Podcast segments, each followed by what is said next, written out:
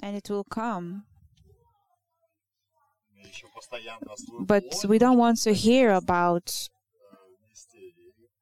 we don't want to walk that narrow path. We don't want to crucify our body. It's not convenient. And, and I think from this root uh, thinking mindset comes so many false teachings. So sometimes when you hear it, you think, wow, you can already print so many books, editions, uh, where you have no idea where it came from, what are they basing on, their teachings, and see, usually it comes when people concentrate on one verse and it doesn't come from other sources. It comes from the Bible itself. When people simply uh, take a verse and take it out of the co- context and build the whole teaching on it, um, edited towards the wishful thinking. And I'm gonna re paraphrase the story, retell it about pro- prodigal son. And we will uh, look into certain symptoms that mm, what kind of problem they they had just like the doctors are looking at body and they try to diagnose by gathering symptoms gathering um, what's happening to you this information then they try to think okay what kind of what is happening for you but God sees everything. He sees us like uh, hundred percent. There's nothing that surprises him. Nothing he doesn't know about us. How um, God is still very, very patient with us. He's for us, and He is raising us like children, even though he sees uh, our hearts, but still he's still working with us. Um, symptoms that uh, I'm gonna mention them. I'm gonna uh, bring them to light. Symptoms in church uh, that already show that we are on the wrong path. We are going into the wrong direction. Uh, what we're gonna read now is well, not gonna read, but I'm just gonna retell and you can read further for yourself at home. It talks about father who had two sons, not his uh, servants, his friends or neighbors, but it was two of real sons um, who truly they knew each other. They knew the sons knew the father. They saw him, who he is, what he has, and his character. And one of them just thought, I'm tired of listening. I'm serving and listening to father's orders.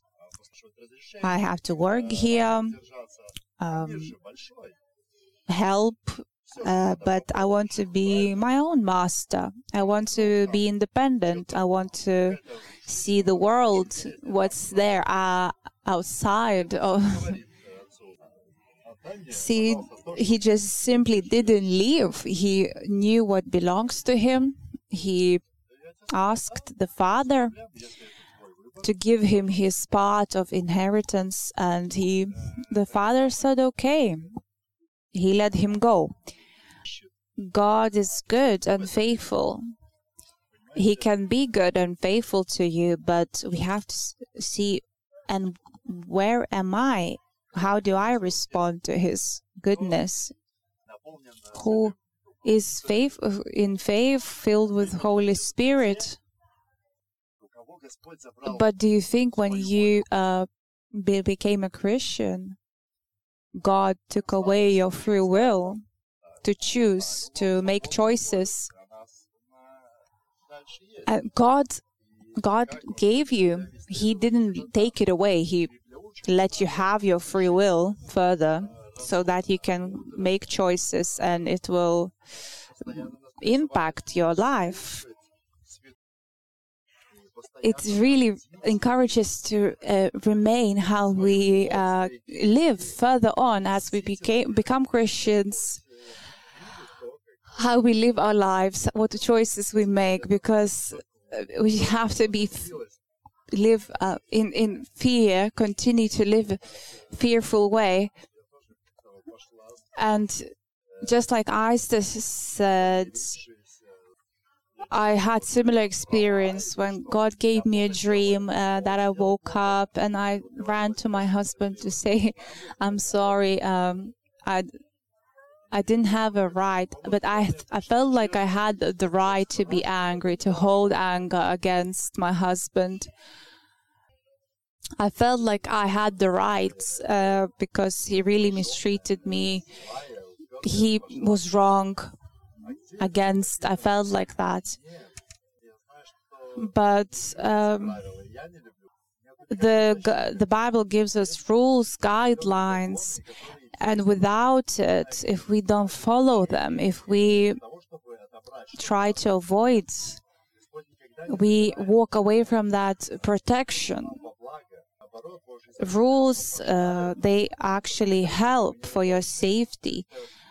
Laws they help to protect you. They don't want to harm or hurt you when i chose myself to walk away from that safe territory i chose myself to, to walk away and went into this danger zone when i could feel the presence of evil spirits already uh, that they have been let in to work and make impact. So, yeah, we see that the son took his uh, inheritance and he left. He walked away from that safe territory. He left alone by himself uh, to live according to his uh, understanding, his ambition, you know, if you live a life is in flesh only by flesh, you live in sin, but you still don't see the um, the reward for sin. Uh, not re- like a penalty or results. Come to we we will pray for you. It is a bad thing and just because you don't see the consequences now doesn't mean that you will uh, get away with it. And you see in the beginning when he left he had money probably. He was having fun with girls partying and eating. Um, maybe he spent many years like that. But one day he ended up in the lowest position that a Jewish person could imagine.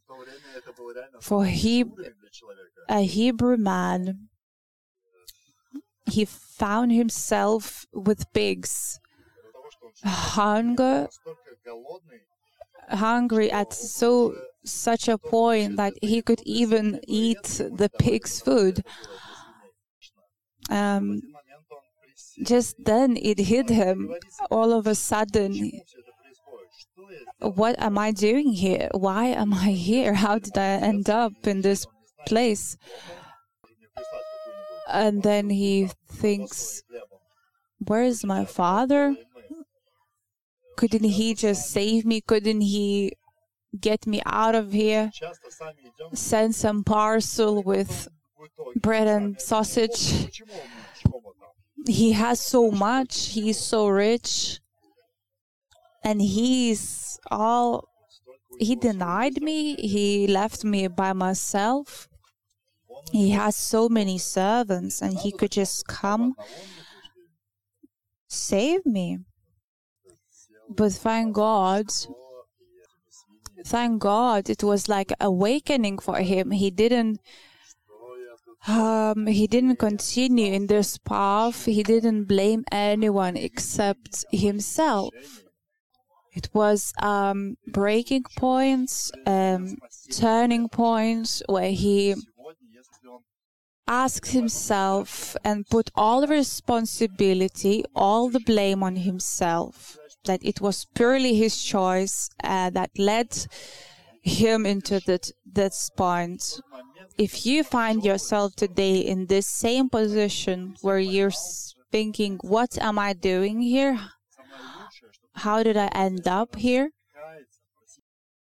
You know, and if you think God will keep covering you, keep uh, saving, keep uh, justifying you, uh, give you mercy and goodness, you know when uh, this happened only when the son came back when he decided to acknowledge his fault his mistake and coming back to his father.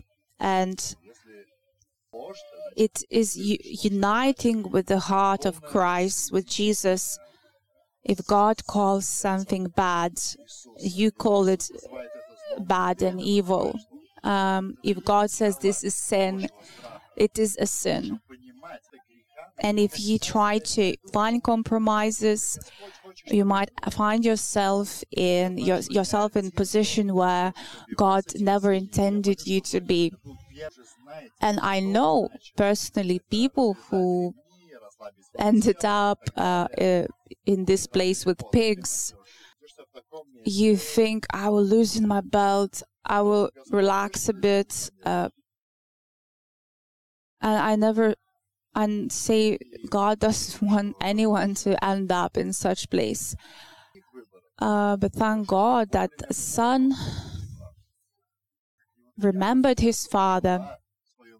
Only then he evaluated what he had. He saw with different eyes, with new perspective, what he had, and just uh, thrown away. And he realized that he is not even worthy to come back, that because of his behavior, his rebellion, stubbornness, he's not even worthy to be accepted, to be forgiven, to be welcomed back. And but he still had this hope that I will ask for forgiveness. I will come in humble way. Maybe he will forgive me. Maybe he will take me back. And and we see in the story that he really had courage to come back. He had faith and hope, and he approached the Father. When you hear today people talk about repentance, Mm, well, I'm sorry. By the way, I'm sorry. Um, we feel like it's fine. I'm sorry, and everyone's happy. Life continues. Everything is fixed and solved. Um, uh, but it's not only sorry. Um, it is more like this deep, real uh, repentance is like a big burden in your heart. It's this big sadness and sorrow in your heart that you can't contain it, you can't keep it. It's like a big burning fire or like a big energy that you can't even contain within um, where you find yourself on your knees uh, saying, God, please change me because I'm ruining people's lives. I'm a bad, bad impact. You know that we will also end up in God's uh, just judgment that we'll have to um, test, give a, account of everything that we've done and said. Um, but we have to we have to walk in God fear through this life, and if we see that there is some sin, there is some bad thinking, bad behavior, I will go, I will seek help, I support prayer from brothers and sisters, I will mm, put this to light, everything that I'm struggling with. Be a God's partner, partnership with Holy Spirit, that He will always reveal, show what you need to change where you are struggling, but He will not condemn, He will help if you're willing to work together with Holy Spirit. He will surely change and help you. He will change your heart. He give you the right direction. I want to read certain passages from first letter of John, first letter of Peter. I'm really encouraging everyone just like God encouraged me. Please turn off all the teachings. Take your Bible, and if your Bible is full of uh, notes, take it fresh. Take the new, fresh Bible and really study and really look deeply. And it's really like um, this flow of information really uh, catches us into some kind of delusion. We gather so many wrong teachings. but only studying the Bible and um, denying myself to be only always exposed to so much information, it showed, wow, how many wrongs, wrong beliefs, wrong delusions I had. This Bible has been written for me, for you. It is fresh milk from God that He feeds us with and ask God um, that He gives you this understanding. He gives you this desire and hunger for Bible, for this fresh, real f- bread and milk. The Bible says that many people will be deceived in the last days, that they will go astray. They will um, be deceived by false teachers, by false messages. If we think that you can find a Christianity without the price, without the cost, it's not true. Our position, it has to be that whatever it costs, I know that your mercy will sustain me, your mercy will will walk me through everything whatever it takes, I just want to remain with you, remain faithful to you, God. I want to make this study for leaders, for uh, minist- ministry leaders, uh, those we will do uh, what we will see what God is truly speaking, just as it is written in the Bible, not according to any guidelines, programs, that has been written, but we will see for ourselves what it truly says.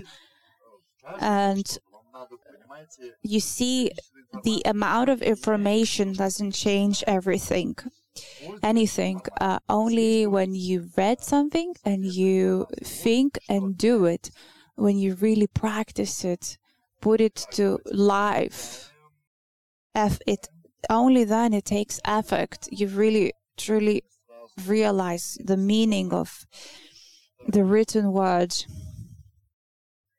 Let's read um, from First John, first chapter,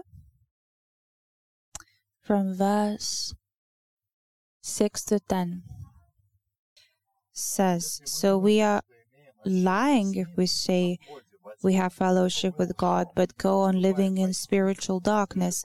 We are not practicing the truth, but we, we are living in the light, as God is in the light. Then we have fellowship with each other, and the blood of Jesus, his Son, cleanses us from all sin. If we claim we have no sin, we are only fooling ourselves and not living in the truth. But if we confess our sins to Him, He is faithful and just, just to forgive us our sins and cleanse us from all wickedness. If we claim we have not sinned, we are calling God a liar and showing that His word has no place in our hearts. Chapter 2, 9 11. If anyone claims I am living in the light but hates a fellow believer, that person is still living in darkness. Anyone who loves a fellow believer is living in the light and does not cause others to stumble. If they verse um yeah chapter 2 1 to 6 I am writing this to you so that you will not sin. But if anyone does sin, we have an advocate who pleads our case before the Father. So um, I will not continue as I'm not catching up. But we are going to First Peter, letter of Peter, from chapter two, verse nine to ten. But you are not Mm, sorry, this is second. second Peter. So you see, the Lord knows how to rescue godly people from the tr- their trials, even while keeping the wicked under punishment, until the day of final judgment. He is especially hard on those who follow their own twisted sexual desire and who despise authority. These people are proud and arrogant, daring even to scoff, scoff at natural, supernatural beings without so much as trembling. The same chapter 1822 verses. They brag about themselves with empty, foolish boasting. With an appeal to twisted sexual desires, they lure back into sin those who have barely escaped from a lifestyle of deception. They promise freedom, but they themselves are slaves of sin and corruption. For you are a slave to whatever controls you. And when people escape from the wickedness of the world by knowing our Lord and Savior Jesus Christ, and then get tangled up and enslaved by sin again, they are worse off than before. And I know that these verses are not popular in church, but what it says clearly is that if you have been rescued, released from slavery to sin, and you are coming back to it, you fall even worse than before. Because now you know the truth. Now you have been told the truth. And you see people are trying to cover uh, their wicked, uh, sinful ways with God's grace and mercy. When you consciously know what you're doing, you think, I will do something, I will repent, I will say sorry. And God is so good, He will, He will definitely forgive me we are so many there are so many verses that we don't even want to read or touch because it's so difficult. Talks about conscious sin and unconscious um, where you didn't know you didn't realize you you only re- realize later. We see that um, in this uh, that passage that we read before about the pro- the son who went away, the prodigal son, saw that father remained the same. He has been good. The father has been good, but the fa- the son was not okay. he walked away from goodness of, of father, and this saying, "Oh, everything will be okay. It will be fine because God is good." Well, we can see it's not always the case, and the G- Jesus defeated sin on the cross. It has been defeated. But we have to work together with Jesus, with the Holy Spirit, to stand against all darkness, all the sinful way, um, all wickedness in our lives. So, another thinking uh, or false teaching popular in church is that you do not have to repent because all of your sins in the past, in the present, and the future has all has been already forgiven. So there's no need to think about it, no need to repent. You know that feeling when you do something wrong, you wrong someone, and you have some kind of bad feeling in your chest, uh, this pain, and you rush, you hurry to say sorry, you, to fix it, to come and find peace, find agreement with the person.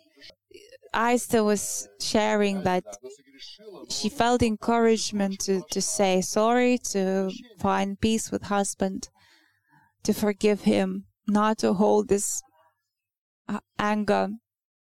If you stolen something, you're gonna return it. You're gonna fix what you what you did, the damage for someone. Not saying, um, it's fine now, it's done, it's done. We have to, according to justice, have to give give back and we will be account- accountable for everything we have said or done. God's uh, guiding and teaching is happening in my life because so many areas I feel pressured, I feel put to corner where I have no excuses, I have no no right to say um, everything's fine. Um, God is teaching me so strongly. He's um, really this, and I'm under His discipline, and I feel it. And another symptom that we see in Christians is when we only take everything and we don't give back. Like we saw in the son, he took everything that belonged to him, he took and he just left to have it on his own, to enjoy it on his own. God gives you so much and you hold on to it. Say, okay, now I'm okay. I'm fine. God gave me so much, everything I wanted. Now I can live peacefully and happily. So, no, God is encouraging to be giving, giving, blessing others, sharing. And another symptom is avoiding certain topics, avoiding certain passages, teachings from the Bible. I'm not going further into that, but we're going to talk more about this topic in other times. I'm going to um, invite the worship team to come. But I will say now another that church is really tempted much into becoming uh, worldly, fleshly. Um, when we release, just let loose the ourselves to live according to fleshly desires, ambitions. So I thank you, Father, that you are merciful and just and and you do not let us remain in the bad place that we don't belong. I know you are not fast, you're not rushing to condemn, but you are patiently waiting for us with deep longing that we will come back to you. You are waiting for each one of us to come back. And if somebody is listening today and you find yourself that I really became too, I let myself loose, I went too far away, I slipped away. I know I don't have hunger for God. And you find yourself in some chaos, uh, hunger, bad place, darkness, hopelessness. Please give this strength and courage to humble down before your merciful hand. I know it is your mercy that is calling us back, your mercy to, that is encouraging us to repent, change uh, our ways, turn back. Please, uh, only the way you teach us, help us see everything and call things the way you call them bad, black and white. Um, where we don't make any compromise, we don't mix up things and try to justify. I pray for restored and holy, pure families, marriages. Let the marriage be pure, the marriage respected, and let we guard our tongues that we don't let uh, ourselves speak evil, speak um, curses, that we have fear of you, God. We know that you are loving, but you are only also just. And I know that Jesus took everything on the cross. He took all the curse and wickedness and sin, and He washed us away but he gave us all the power, all the t- uh, tools